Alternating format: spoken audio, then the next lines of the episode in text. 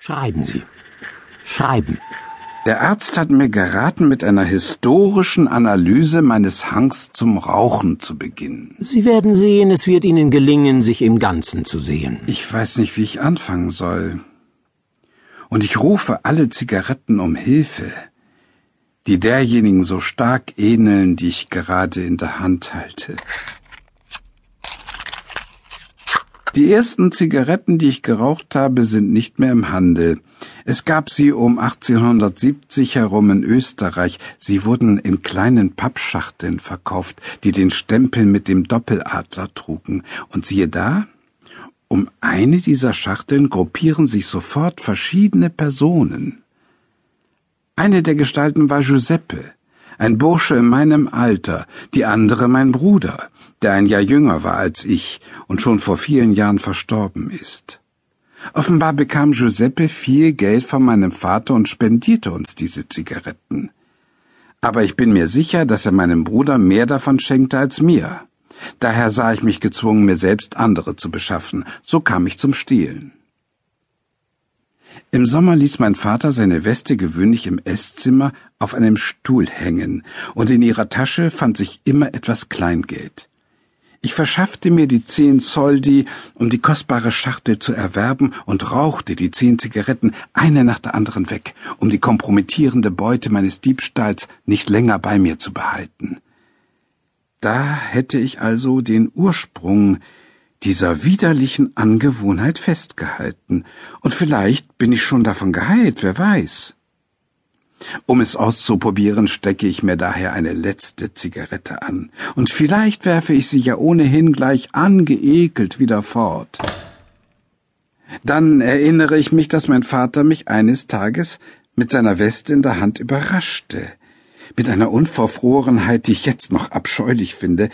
Wer weiß, ob dieser Abscheu in meiner Behandlung nicht große Bedeutung hat, sagte ich ihm, ich zähle gerade die Knöpfe seiner Weste. Mein Sohn und die Mathematik. Zu meiner Ehrenrettung kann ich sagen, dass dieses Lachen genügte, um mich für immer am Stehlen zu hindern. Das heißt, ich stahl schon noch, aber ohne es zu wissen.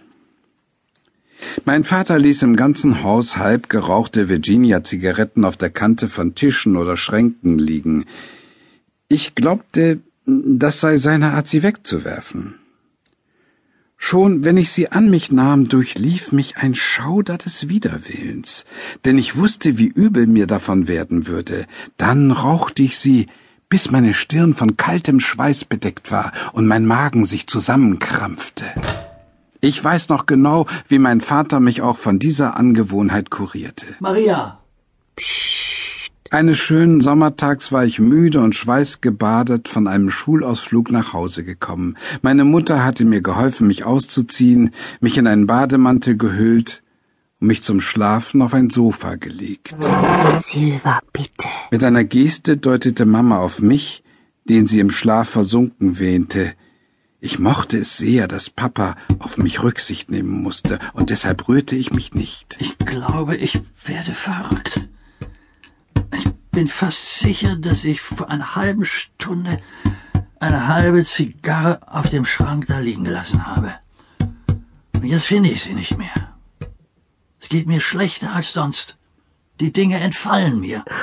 Es war doch nach dem Mittagessen niemand in diesem Zimmer. Das weiß ich doch auch. Deshalb glaube ich ja, dass ich verrückt werde. Aber damals wusste ich nicht, ob ich die Zigarette ihren Geschmack und den Zustand, in den das Nikotin mich versetzte, liebte oder hasste.